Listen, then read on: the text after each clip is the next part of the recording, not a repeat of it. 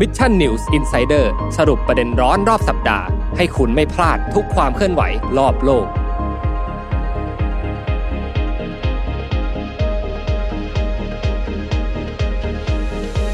สวัสดีครับยินดีต้อนรับเข้าสู่รายการ Mission New Insider นะครับ วันนี้วันที่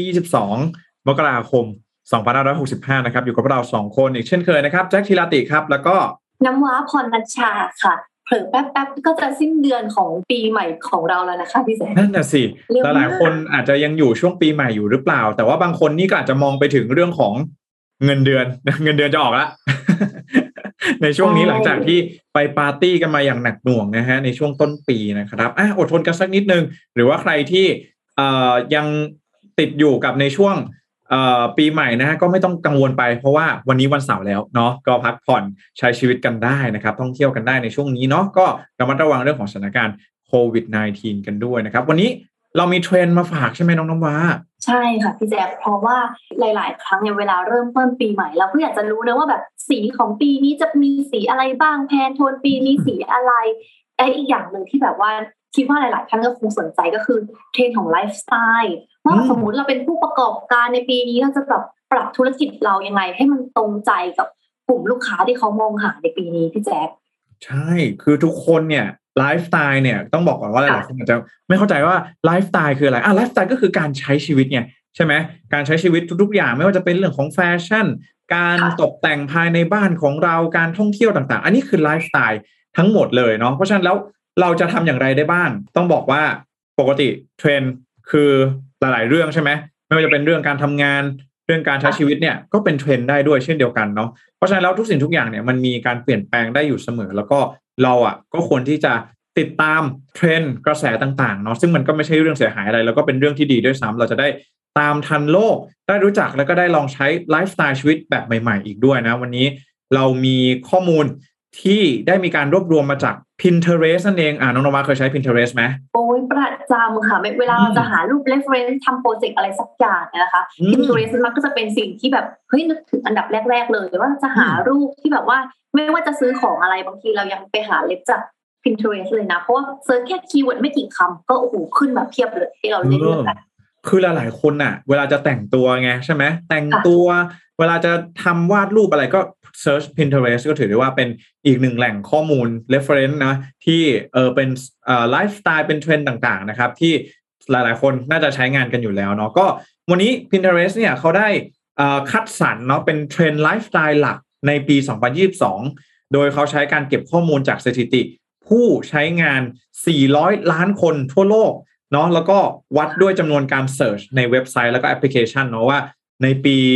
ที่ผ่านมาเนี่ย คนเขา search อะไรบ้างเนาะเขาใช้ Data Analytics มาคิดว่าอุ้ยเวลาคน search อันนี้เยอะแยะมันน่าจะเป็นเทรนด์ในปี 2022 แน่นอน แล้วก็เดี๋ยวเรามาดูกันว่าเทรนด์3ข้อที่เราเลือกมาเนาะสามข้อจาก Pinterest ทั้งในแง่ของแฟชั่นในแง่ของที่บ้านเนาะการใช้ชีวิตที่บ้าน แล้วก็ในแง่ของการท่องเที่ยวมีอะไรกันบ้างอะเดี๋ยวเรามาเริ่มกันเลยนะครับ ข้อแรกนะคะก็ขอพาย้อนยุคกันไปสักหน่อยค่ะ กับ keyword คำว่า return retro ค่ะอืมโอ้โหพี่แจ๊คคำว่า retro นะคะ พอเราได้ยินเนี่ยเรานึกถึงอะไรคะเราก็จะนึกถึงแบบว่าแฟชั่นสินค้าตั้งแต่สมัยยุค 80 ลงไปนะคะอืมในส่วนของแฟชั่นค่ะโอ้โหพี่แจ๊คใครจะรู้นะคะว่าในปีนี้นะคะเทรนด์ของผู้หญิงเนี่ยในการทำเล็บหรือผมเนี่ยนะคะ ก็คือมีการค้นหาเนี่ยเกี่ยวกับคำว่าเรโทเนี่ยเยอะมากขึ้นโดยการที่อ่าเล็บเท้าพี่แจ๊ค เล็บเท้าเนี่ยผู้หญิงเนี่ยสนใจการทำเล็บแบบ rhinestone ก็คือการฝังจิวเวลรี่แบบเพชรเล็ก ๆนะคะ ลงไปตกแต่งบริเวณเล็บเท้านะคะอืมทำให้มีการหาคำว่า rhinestone เนี่ยเพิ่มมากขึ้นถึง 85%พี่แจ๊คอืมก็คือต้องบอกว่าเรโทรนี่เป็นเป็นแฟชั่นสมัยนั้นนะยุค 80 ใช่ไหมยุคแปดใช่ยุคยุคเออแปดศูนย์ลงไป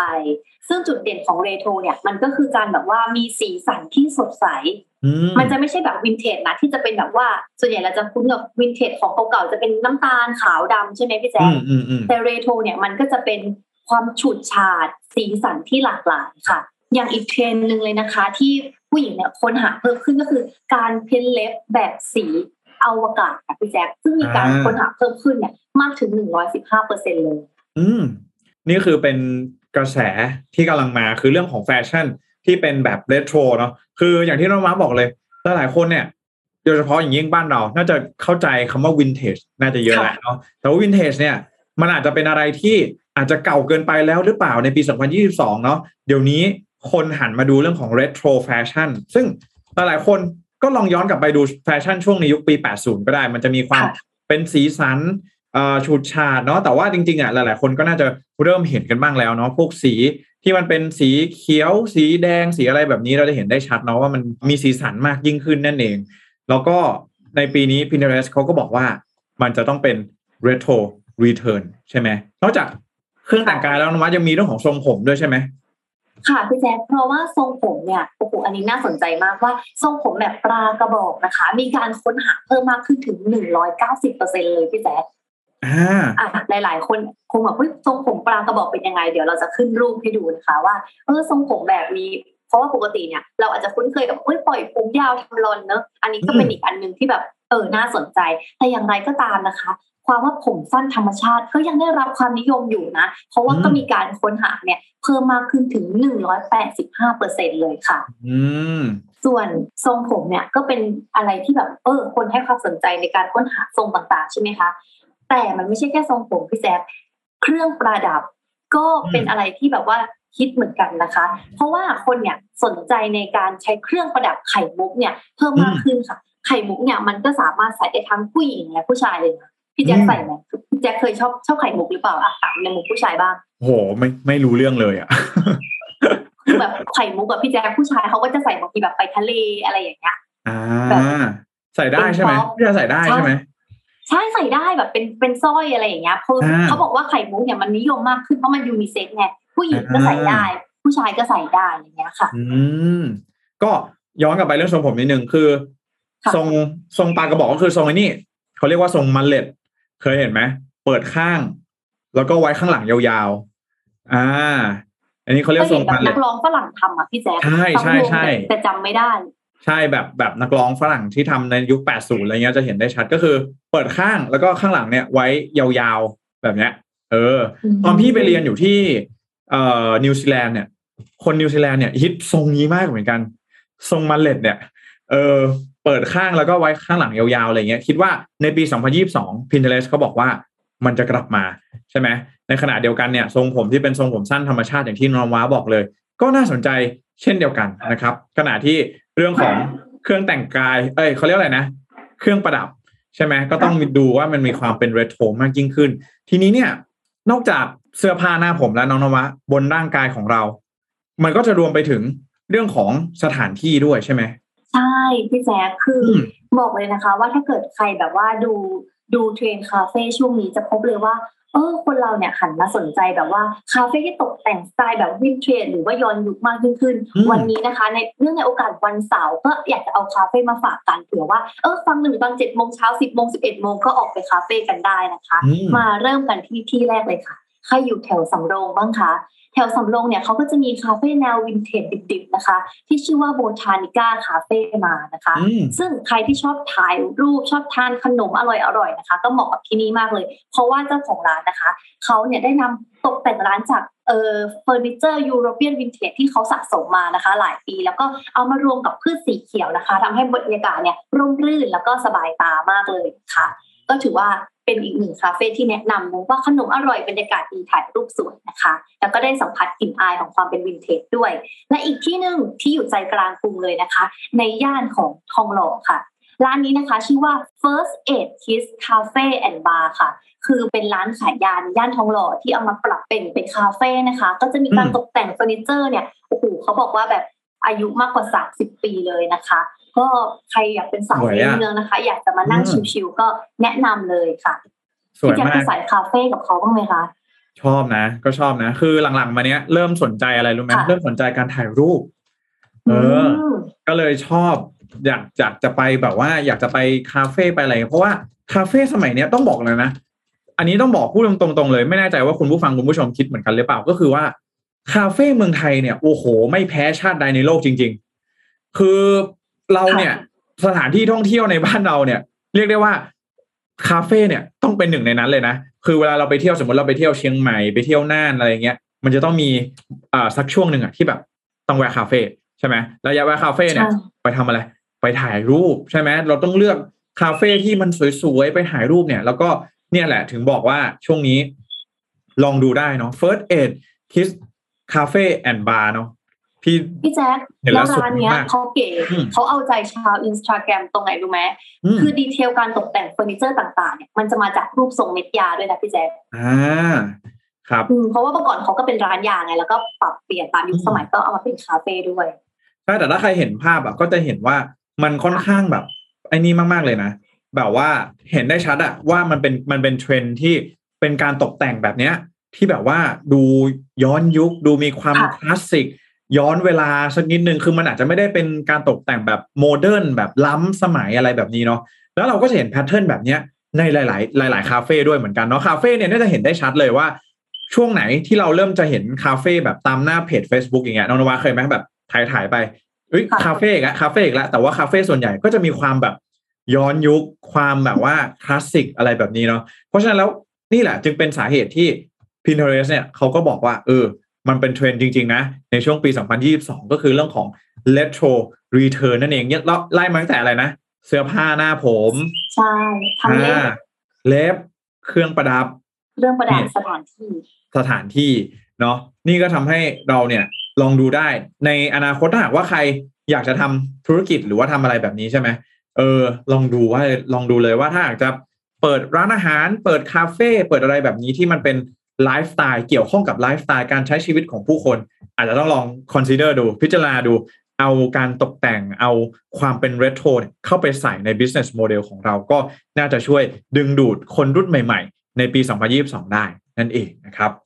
ค่ะพี่แจ๊คแล้วว่าขอปิดท้ายความความ return to retro นะคะ เพราะว่า Pinterest เนี่ยเขาบอกว่าในปีนี้นะคะ สีที่ได้รับความนิยมจาก ผู้คนเนี่ยก็คือสีอ่าใบให้นะคะ สีเสื้อที่วางใส่มาในวันนี้เองนะคะอ่าสีน้ำเงินค่ะ เป็นสีที่แบบว่าอะอยู่ในลิสต์เราแล้วแหละว่าปีนี้สีนี้ฮิตสีนี้มานะคะ ครับผมอะก็น่าจะประมาณนี้เนาะสำหรับเรื่องของ retro ลองดูได้นะฮะเทรนด์ปี 2022 จาก Pinterest นะใครสนใจ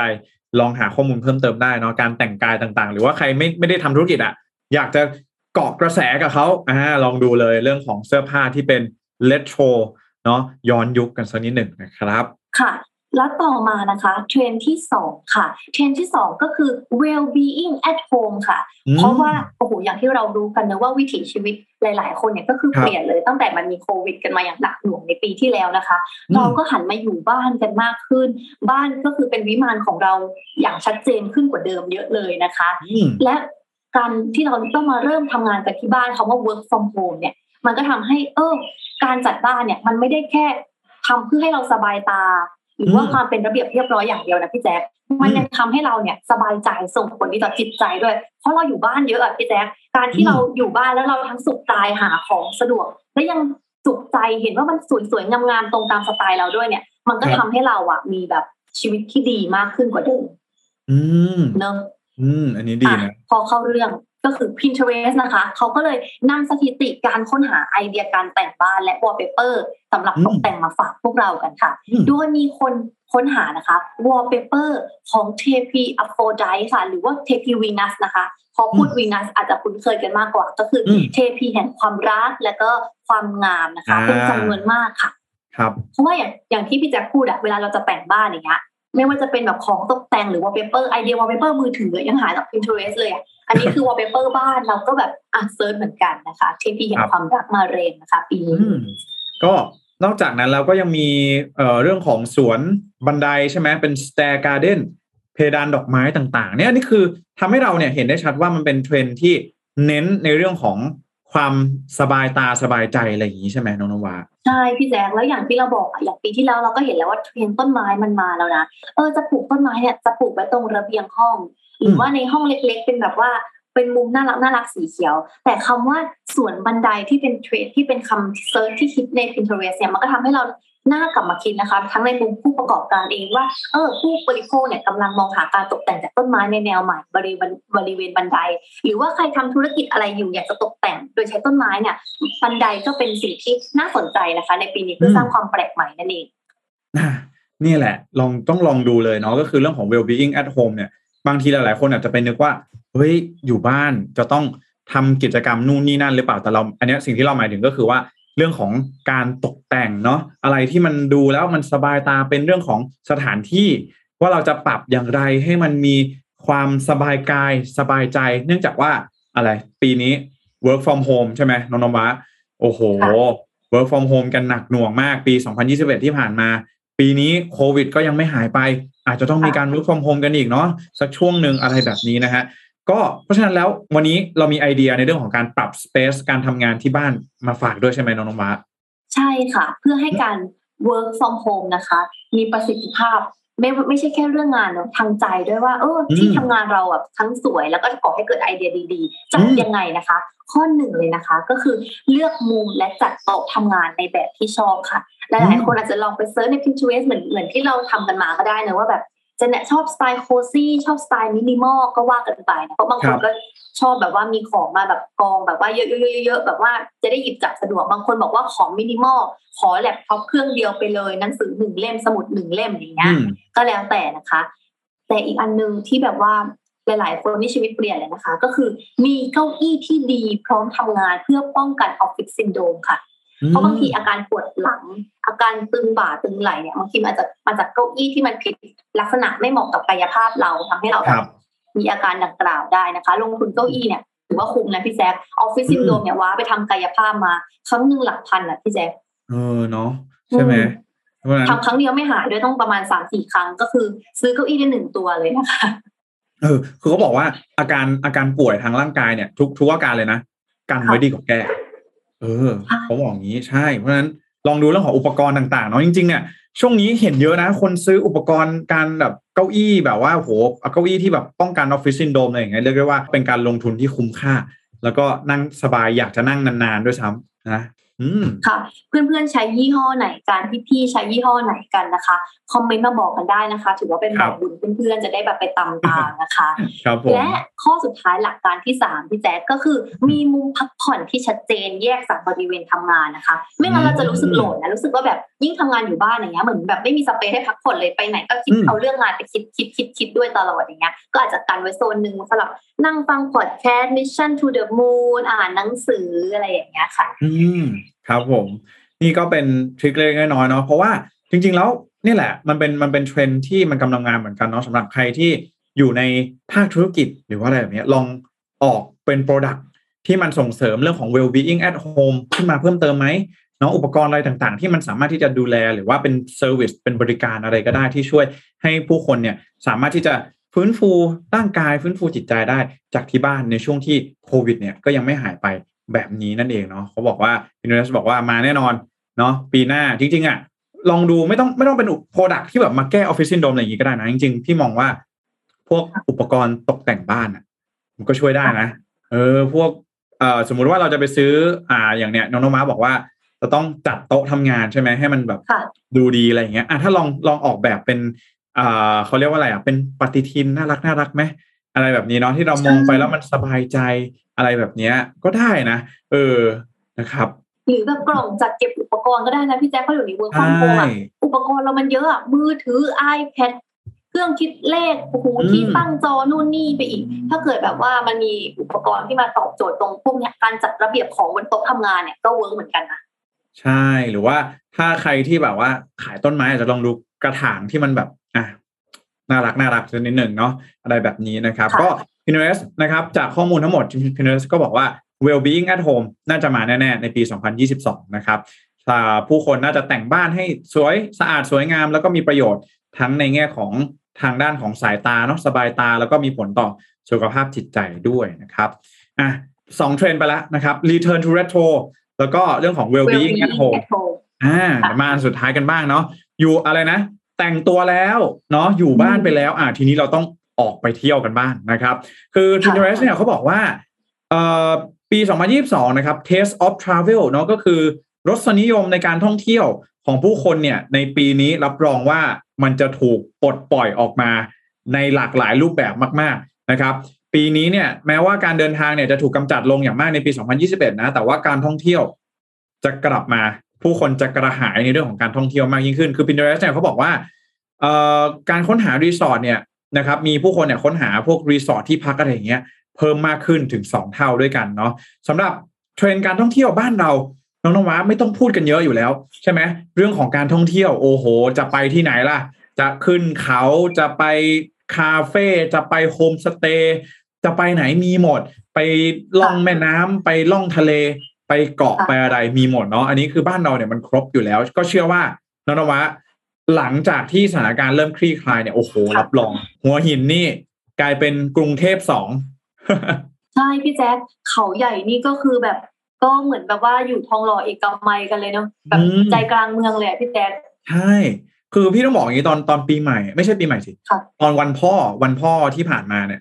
พี่ไปเที่ยวค่ะน่านมา พี่ไปหมู่บ้านสปันอะเออใครเคยไปหมู่บ้านสปันบ้างสปันที่น่านอะ เออคือแบบ จริง ๆ อะ คือหมู่บ้านสปันเนี่ย ถามว่าไกลไหมไกลมากนะไกลไกลมากๆ แต่พี่ไปเนี่ยโอ้โหรถล้นออกมาจากในหมู่บ้านเลยนะ ก็คิดว่าภาพเหล่านี้เนี่ยเราน่าจะได้เห็นในปี 2022 แน่นอนนะครับ จาก Pinterest เองก็มีการคาดการณ์ไว้ทีนี้ เรามาดูเรื่องของเทรนด์การท่องเที่ยวกันบ้างอ่าก็คือการท่องเที่ยวมาแน่นอนยังไงก็มาแน่นอนเนาะแต่ว่าวันนี้อยากจะพามาดูเทรนด์ ที่ทางการท่องเที่ยวแห่งประเทศไทยเนาะเขาได้มีการอัปเดตในเรื่องของความเคลื่อนไหวในอุตสาหกรรมท่องเที่ยวนะว่า นักท่องเที่ยวยุคใหม่ หรือว่าคนที่เขาสนใจในอุตสาหกรรมการท่องเที่ยวเนี่ยเขาจะมีรูปแบบเป็นอย่างไรกันบ้าง ที่อาจจะเกิดขึ้นเนาะก็คือการท่องเที่ยวแบบวิถีใหม่ หรือว่า new normal นั่นเองเนาะอย่างแรกก็คือเรื่องของ workation workation เนี่ยมาแน่นอนปีที่แล้วก็มีอยู่แล้วใช่ไหม workation เนี่ยไปทำงานต่าง ต่างจังหวัดเนาะไปนอนโรงแรมสักอาทิตย์สองอาทิตย์ไปนั่งทำงานที่ Mission to the Moon เองก็มีหลาย ๆ คนไป workation เหมือนกันนะก็นั่นแหละ workation ยังไงอันนี้เราทราบกันดี แต่ก็น่าจะยังมีอยู่ในในปีนี้ เพราะว่าคนก็น่าจะยัง work from home กันอยู่นะครับ ต่อมาเลยก็คือ crypto triple crypto triple คืออะไรอืมก็คือว่า ผู้คนอาจจะอยากท่องเที่ยวด้วย cryptocurrency มากขึ้นเนาะเวลาเราไปเนี่ยถ้าร้านไหนมีกิมมิคเฮ้ยซื้ออาหารซื้อบริการต่าง ๆ เนี่ยจ่ายเป็น cryptocurrency ผู้คนก็อาจจะให้ความสนใจมากยิ่งขึ้นนั่นเองนะครับ เพราะว่าผู้คนก็เทรดคริปโตกันเนี่ยช่วงนี้คริปโตก็เติบโตกันอย่างมากเนาะอีกอย่างหนึ่งก็คืออ innovation for a betterment นะครับ คืออะไรที่การเป็นการท่องเที่ยวที่มันเปลี่ยนแปลงให้เกิดสิ่งที่ดีขึ้น หรือว่าสร้างสารรค์สิ่งที่ดีขึ้นนะ แต่ว่าอีกสิ่งหนึ่งเลยที่น่าสนใจก็คือ welcome to metaverse อ่า welcome to metaverse นะครับ การท่องเที่ยวที่ อาจจะเป็นในรูปแบบของ virtual หรือเปล่าอาจจะสามารถทำอย่างไรได้บ้างนะครับ เป็นโลก metaverse จริง ๆ เนี่ยไม่ต้องไม่ต้องไปมองว่าเอ้ยคนจะเที่ยวจากอยู่ที่บ้านก็ได้นะ พี่ว่าค่ะอย่างนี้ก็คือสมมุติเราไปเราเป็นโรงแรมใช่ไหมอาจจะค่ะต้องลองดูว่าเฮ้ยทำยังไงให้อาหารของเราเนี่ยมันไปอยู่สามารถที่จะพรีเซนต์อยู่บนโลกออนไลน์ได้เนาะหรือว่าเออโรงแรมบางโรงแรมเนี่ยที่เป็นเชนใหญ่ๆเนี่ย ก่อนที่เราจะจองโรงแรมอะน้องน้ำว้าเราค่ะสามารถมี walk through ได้นะ virtual อืม walk through เข้าไปดูเลย ห้องประเภทเนี้ย เตียงเป็นค่ะยังไงมี facility อะไรบ้าง เห็นวิวแบบไหน มีระเบียงไหม หรือว่าจะไปดู facility อะไปดูสระน้ำไปดูฟิตเนสอะไรแบบนี้ นี่ก็เป็นสิ่งหนึ่งที่ลองดูว่าเราจะสามารถทำได้หรือเปล่านะครับ ถ้าหากว่าเออมันไม่ได้เกินกำลังเรามากเกินไปเนาะ Metaverse ก็อาจจะเป็นสิ่งที่มาแน่นอน อาจจะเราอาจจะต้องเตรียมตัวสักนิดนึงอาจจะยังไม่ได้ถึงขั้นว่าจะต้องไปลงมือทำอะไรในวันนี้นะก็ลองดูนะครับ เรื่องของ crypto tripper นะครับคนท่องเที่ยวด้วยคริปโตนะครับค่ะ Welcome to Metaverse นะแล้วก็ที่มาอยู่แล้วแน่นอนก็คือเรื่องของ workation นั่นเองนะครับ อันนี้ก็เป็นเทรนด์จากทางด้านของการท่องเที่ยวแห่งประเทศไทยนะครับอ่าค่ะแน่นอนปี 2022นนท์นวะเตรียมตัวไปเที่ยวไหนหรือเปล่า อยากไปต่างประเทศไหมพี่แจ๊คคือ ส่วนตัวไว้อะต่างประเทศเนี่ยขอรอดูสถานการณ์อีกนิดนึงนะว่าแบบอืมหลังเมษาหรืออะไรมันยังไง แต่ที่ชอบอืมที่พี่แจ๊คบอกก็คือคำว่า workation เพราะว่ารู้สึกว่าปีที่แล้วมันเริ่มเริ่มมา แต่ว่าปีเนี้ยมันชัดเจนยิ่งขึ้นอืยิ่งมเดี๋ยวเนี้ยการ work from พอมันมีคำว่า work from home อะมันยิ่งทำให้เวลาคำว่า workation อะมันชัดเจนยิ่งขึ้น เพราะเราสามารถทำงานจาก working anywhere ได้แล้วอะอันเนี้ยอืมก็รอดูเลยนะว่ามันจะแบบมี การท่องเที่ยวแบบไหนที่มันจะมาตอบโจทย์คำว่า workation แล้วไอเดียพี่แจ๊คคือจึ้งมากกับคำว่าการเที่ยวแบบ metaverse บอกว่ามันไม่ได้เปลี่ยนรูปแบบการเที่ยวสุดท้ายคนหลังอยากออกจากบ้านอยู่แล้วแหละพี่แจ๊คแต่มันจะเปลี่ยนรูปแบบขายโรงแรมอะแบบก่อนจะไปดินเนอร์ตามโรงแรมอย่างเงี้ยราคาก็สูงใช่ไหมมันก็อาจจะต้องแบบมี presentation จาก metaverse ตรงเนี้ยมาเพิ่มกิมมิคให้มันดูแบบว่า เออ เป็นเป็นเทรนด์แบบเทคโนโลยีแล้วก็เก๋ๆมากขึ้นเงี้ยใช่นี่แหละ เนาะนนท์นวะจะมีแผนจะไปเที่ยวไหนหรือเปล่าต่างจังหวัดอะไรเงี้ยอยากไปจังหวัดไหนไหมที่ยังไม่เคยไปอะไรเงี้ยอยากไปทะเลอยากไปชุมพรค่ะ อยากไปดำน้ำเพราะว่าเป็นคนที่ชอบทะเลมากพี่แจ๊คอยากไปไหนคะเออพี่ก็รู้สึกว่าห่างหายจากการไปทะเลมาสักพักหนึ่งแล้วนะเราก็จะเข้าสู่หน้าร้อนด้วย เออ ก็สนใจเหมือนกันอยากจะไปทะเลเหมือนกันนะในช่วงนี้นะครับคุณผู้ฟังคุณผู้ชม อยากจะไปไหนกันหลังจากสถานการณ์ที่ใครบอกใบพวกเรานิดนึงขอลายแทงสักนิดนึงนะเผื่อว่ายังมีสถานที่สวยๆที่เรายังไม่เคยเห็นเนี่ย ใช่ไหมแล้วก็สามารถที่จะไปได้นะครับอะก็ประมาณนี้จริงๆ แล้ว Pinterest เราก็ยกมาหลักๆเนี่ยสามเทรนด์ด้วยกันเนาะที่จะเกิดขึ้นนะครับ Return to Retro Well-being at Home แล้วก็ Taste of Travel ที่จะมาแน่นอนในปี 2022 เนาะเป็นเกี่ยวข้องกับการไลฟ์สไตล์การใช้ชีวิตของผู้คนอะไรแบบนี้นะครับ ใครที่ทำงานที่เกี่ยวข้องธุรกิจที่เกี่ยวข้องก็ต้องลองดูเลยนะ เราจะทำอย่างไรเพื่อที่จะตอบรับกับกระแสที่กำลังจะเกิดขึ้นได้นั่นเองนะครับผมค่ะ พวกเรานะคะก็หวังว่าเทรนสามเทรนที่พวกเราเอามาฝากคุณผู้ชมในวันนี้นะคะ จะทำให้คุณผู้ชมเนี่ยมีแรงบันดาลใจลูกอยากออกแบบไปแต่งตัวใหม่ๆไปสถานท่องเที่ยวสถานที่ใหม่ ๆ หรือว่ามีไอเดียในการไปพัฒนาต่อยอดธุรกิจนะคะ ให้ตอบโจทย์ไลฟ์สไตล์ของผู้บริโภคในปี 2022 นี้มากยิ่งขึ้นนะคะ แล้วก็ขอให้ขอเป็นกำลังใจนะคะ ให้กับทุกคนนะคะ ที่บอกว่าโอ้โหเศรษฐกิจทั้งไหนจะเงินเฟ้อเงิน เงินเฟ้อแล้วไหนจะไวรัสระบาดนะคะ ก็ขอให้เราผ่านวิกฤตครั้งนี้ไปได้ด้วยดีแล้วก็ไปด้วยกันนะคะครับก็ต้องบอกว่าโลกของเราก็ยังดำเนินต่อไปนะ ทุกสิ่งทุกอย่างไม่มีการหยุดนิ่งนะครับ ถ้าเนี่ยไม่ใช่แค่ภาคธุรกิจอย่างเดียวเนาะใครที่ตอนนี้อยากจะไปทดลองใช้ชีวิตในด้านต่างๆเนาะก็ลองดูได้นะครับจากเทรนด์ที่เกิดขึ้นก็ลองดูศึกษาได้นะแต่จริงๆ แล้วเรื่องของเทรนด์เนี่ยไม่จำเป็นจะต้องเป็นเทรนด์ที่มาในปี 2022 ก็ได้เราจะไปชอบสิ่งอื่นที่มันเออเลิกฮิตไปแล้วอะไรมันก็คือขึ้นอยู่แล้วแต่เรา อันนี้คือตามสบายเลยนะครับ เผื่อว่าวันนี้เนี่ยเอามาฝากกันก็ถือได้ว่าสำหรับการใช้ชีวิตเนาะเป็นการเปิดเทรนด์ใหม่ๆ ให้กับแต่ละคนเนี่ยได้รับรู้แล้วก็เผื่อว่าเออจะสนใจเอาไปลองปรับใช้ในชีวิตประจำวันดูนะครับ ทีนี้น้องนวะเรื่องของเทรนด์เราก็ต้องเตรียมความพร้อมใช่ไหมเฮ้ย อะไรจะเกิดขึ้นบ้าง ใช่ไหมต้องดูคอยศึกษาหาข่าวต่าง ๆ อืมค่ะ แล้วบอกเลยนะพี่แจ๊คว่าอีกหนึ่งเทรนด์ที่แบบ สำคัญและไม่ควรมองข้ามก็คือเทรนด์ของการเก็บเงินออมเงินนั่นเองนะคะ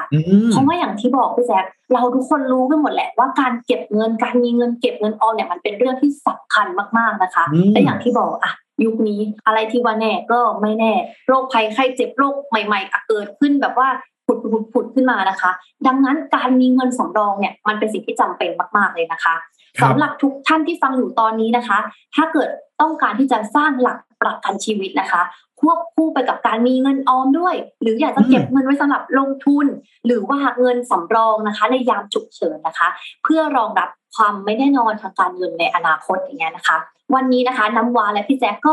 มีความคุ้มค่ามีสิ่งดีๆอยากจะมาบอกต่อค่ะ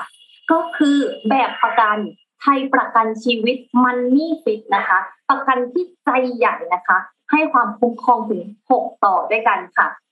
จะมีต่ออะไรบ้างนะคะ มาค่ะ ต่อที่หนึ่งค่ะ ก็คือคุ้มครองชีวิตชำระเบี้ยเพียงห้าปีนะคะ แต่เขาเนี่ยให้ความคุ้มครองถึงสิบห้าปีเลยพี่แจ๊คอืมครับคุ้มมากเลยนะสามเท่าเลยนะ แล้วก็ข้อที่สองค่ะ เบี้ยประกันเนี่ยเราสามารถนำไปลดหย่อนภาษีได้นะคะ สูงสุดถึงหนึ่งแสนบาทค่ะ แล้วก็ อะได้รับผลตอบแทนที่แน่นอนด้วยนะคะ และข้อที่สี่มีการันตีเงินคืนทุกปีเลยค่ะ อย่างตั้งแต่วันครบรอบปีกรมธรรม์ปีที่หนึ่งถึงสิบนะคะ ก็รับเงินคืนไปเลยแปดเปอร์เซ็นของจำนวนเงินเอาประกันภัยค่ะ ต่อมาค่ะ ตั้งแต่ครบรอบปีกรมธรรม์ที่สิบเอ็ดถึง 14 นะคะ ก็รับเงินคืนไปเลย 10%ค่ะ ของจำนวนเงินเอาประกันภัยนะคะ และสุดท้ายค่ะ ได้รับเงินก้อนเมื่อครบกำหนดสัญญา 400%นะคะ ของจำนวนเงินเอาประกันภัยค่ะ แล้วก็ยังมีโอกาสที่จะได้รับเงินปันผลอีกด้วยนะคะ จุกๆไปเลยนะพี่แจ๊คก็ต่อคุ้มๆค่ะอย่าลืมนะครับว่าผู้สนใจนะครับสามารถสมัครได้ง่าย ๆ โดยไม่ต้องตรวจแล้วก็ไม่ต้องตอบคำถามสุขภาพอีกด้วยนะ อย่าลืมวางแผนการเงินในอนาคตอย่างมีประสิทธิภาพกับความคุ้มค่าถึง 6 ต่อกับไทยประกันชีวิต Money Fit กันนะครับ สอบถามข้อมูลเพิ่มเติม ติดต่อตัวแทนไทยประกันชีวิตทั่วประเทศ หรือว่าโทร 1124 นะครับ ผู้ซื้อควรทำความเข้าใจรายละเอียดของกรมธรรม์ประกันภัยก่อนตัดสินใจทำประกันภัยนะครับ ก็ต้องบอกว่าเนี่ยอย่างที่น้องว่าอ่านมาเลยนะ ได้เงินคืนทุกปีใช่ไหมเออนี่คือก็เป็นอีกหนึ่งหลักประกันชีวิตให้กับเราได้นะคือหนึ่งต้องบอกก่อนว่า เวลาเราซื้อประกันแบบนี้เนี่ยคุ้มครองชีวิตด้วยประกันชีวิตเราด้วย แถมตลอดระยะเวลาที่เขาอยู่ในกรมธรรม์เนี่ยคุ้มให้ความคุ้มครองของเราเนี่ย ก็มีการจ่ายเงินคืนให้กับเราทุกปีด้วยนะก็ถือได้ว่าเป็นส่วนหนึ่งนะครับ ที่วันนี้เป็นสิ่งดีๆที่เราเอามาฝากกันนะครับ อย่าลืมวางแผนเรื่องการเงินกันด้วยนะครับ ในปี 2022 ขาดไม่ได้เลยนะครับ นอกจากการปรับตัวให้ทันตามกระแสต่างๆ นั่นเองนะครับ ก็ถือว่าเป็นการลงทุนที่คุ้มค่าเป็นของขวัญปีใหม่ให้กับตัวเองในปีนี้ที่ดีนะคะ อย่าลืมนะคะโทรหนึ่งหนึ่งสองสี่นะคะ อืมครับผมค่ะอะวันนี้ค่ะนะครับก็เนื้อหาของเราน่าจะครบถ้วนนะครับสำหรับเรื่องของค่ะเทรนด์ของ Pinterest นะครับไลฟ์สไตล์เทรนด์สามเทรนด์ค่ะแห่งปี 2022 จาก Pinterest นั่นเองนะครับอะวันนี้ขออนุญาตเข้าสู่ช่วงการคอมเมนต์เรียกคอมเมนต์ได้เลยครับน้องน้ำว้านี่ดึงลงมา อ่าขอนี้ก็ดึงลงมาอะมาแล้วนะคะ อะเราขอมาเริ่มจากใน Facebook ก่อนนะคะ ใน Facebook คุณก้อยกมลบอกว่าใช่ค่ะ ที่บ้านนี่ใช้ทุกอย่างเลยก็คือวีคที่แล้วเราคุยเกี่ยวกับเรื่องอุปกรณ์ Apple ไงที่ตอนนั้นเราพูดแบบมี iPad iPhone MacBook คุณก้อยบอกว่ามีทุกอย่างนะคะโอ้โหแล้วครับผก็มต่อมาค่ะ คุณวิจักรบอกว่าเสียงคุณผู้ประกาศถึงเสียงก้องก้องๆนะคะอุ้ยคุณวิจักรคะต้องขอประทานโทษทีนะคะแบบเมื่อวันเมื่อคราวที่แล้วมันแบบ อยู่อยู่ในห้องที่มันแบบเล็กและแคบมากๆ วันนี้มา outdoor อืมก็หวังว่าจะไม่มีเสียงก้องก้องๆแล้วนะคะ อยากให้ฟังสบายๆกันนะคะครับอะที่แยกย้ายไปใน YouTube อะต่อมานะครับ คุณ one hour in a day นะครับ แล้วคุณมิสเตอร์แอนนะครับ ออกมาเอ่ออีโมจิสมมูนะ ก็ขอบคุณมากๆนะครับที่เข้ามาร่วมคอมเมนต์กันนะครับ คุณเพเทนยูนะครับ ไม่แน่ใจอ่านถูกหรือเปล่านะเอ่อ บอกว่าข่าวย่อยง่ายฟังเพลินมากครับ ขอบคุณมากครับ แล้วก็คุณวามินนะครับบอกว่าเสียงไมค์กูโกขัดรบกวนนิดหน่อยค่ะอะเดี๋ยววันนี้เดี๋ยวแก้ไขให้นะครับ หวังว่าถ้าวันนี้มีปัญหาเรื่องเสียงอีกก็คอมเมนต์ก็มาบอกพวกเราได้นะครับ เดี๋ยวพวกเราจะได้ลองหาสาเหตุกันดูนะครับ ว่าเกิดจากอะไรนะครับผมขอบคุณมากๆ ขอบคุณทุกท่านมากๆเลยนะครับ แล้วก็ขอบคุณแฟนๆรายการที่เข้ามารับชมรับฟังกันในวันนี้ด้วยนะครับ พวกเราสองคนขอให้เป็นเสาร์อาทิตย์ที่ชาร์จพลังเนาะ เก็บเอาพลังเนี่ยนะครับช่วงนี้ชาร์จพลังชาร์จกำลังกันเพื่อที่เราจะได้กลับมาลุยกันต่อนะครับในช่วงเดือนกุมภาพันธ์ที่จะถึงนี้นะตรุษจีนนะครับอาจจะต้องใช้สตุ้งสตางค์สักนิดหนึ่งหรือเปล่านะใครเป็นลูกหลานคนจีนนะครับโอ้โหต้องเตรียมแล้วในช่วงนี้นะซองแดงต่างๆนะครับ อีกอีกอ่าอีกเช่นขนาดเดียวกันนะวาเลนไทน์น้องน้ำว้าโอ้โหช่วงนี้นะครับผมอ่าค่ะช่วงหน้าเทศกาลแบบนี้นะครับ แล้วก็ที่สำคัญเลยสิ่งหนึ่งเลยที่อยากจะบอกก็คือว่า รายการ Mission New Insider ของเราเนี่ยก็ครบหนึ่งปีเป็นที่เรียบร้อยแล้วอ่าก็ขอบคุณทุกท่านมากๆนะครับ ที่อยู่กับพวกเรามาตลอดระยะเวลาหนึ่งปีที่ผ่านมาเนาะก็อาจจะมีอะไรที่พวกเราเนาะผิดพลาดอะไรไปบ้างนะ พวกเราก็นี่แหละตั้งปณิธานเอาไว้ว่าเราจะพัฒนาตัวพวกเราเองเนาะอย่างเต็มที่สุดความสามารถเพื่อที่จะนำเอาข้อมูลสาระดีๆเนี่ยมาฝากกับทุกๆท่านในทุกๆเช้าวันเสาร์แบบนี้นั่นเองนะครับ ก็ขอบคุณทุกท่านมากๆที่ติดตามพวกเรามาโดยตลอดนะครับ ค่ะขอบคุณนะคะ แล้วก็ถ้าเกิดมีอะไรอยากบอกพวกเราสองคนก็คอมเมนต์บอกกันได้เลยนะคะ เพราะเราอ่านจริงทุกคอมเมนต์และก็ดีใจกับทุกคอมเมนต์ทุกไลน์ทุกยอดวิวที่ทุกคนส่งมาเป็นเหมือนพลังใจให้พวกเรานะคะ แล้วก็วันเสาร์นี้ก็พวกเราก็ขอลาไปก่อนนะคะ ขอให้ทุกท่านมีความสุขในวันเสาร์พักผ่อนเต็มที่ค่ะครับก็พบกับพวกเราสองคนได้ใหม่สัปดาห์หน้านะครับ พวกเราจะมีเนื้อหาสาระอะไรมาฝากกันก็ขอให้ติดตามกันด้วยสำหรับวันนี้ลาไปก่อน สวัสดีครับ สวัสดีค่ะ Mission News Insider สรุปประเด็นร้อนรอบสัปดาห์ ให้คุณไม่พลาดทุกความเคลื่อนไหวรอบโลก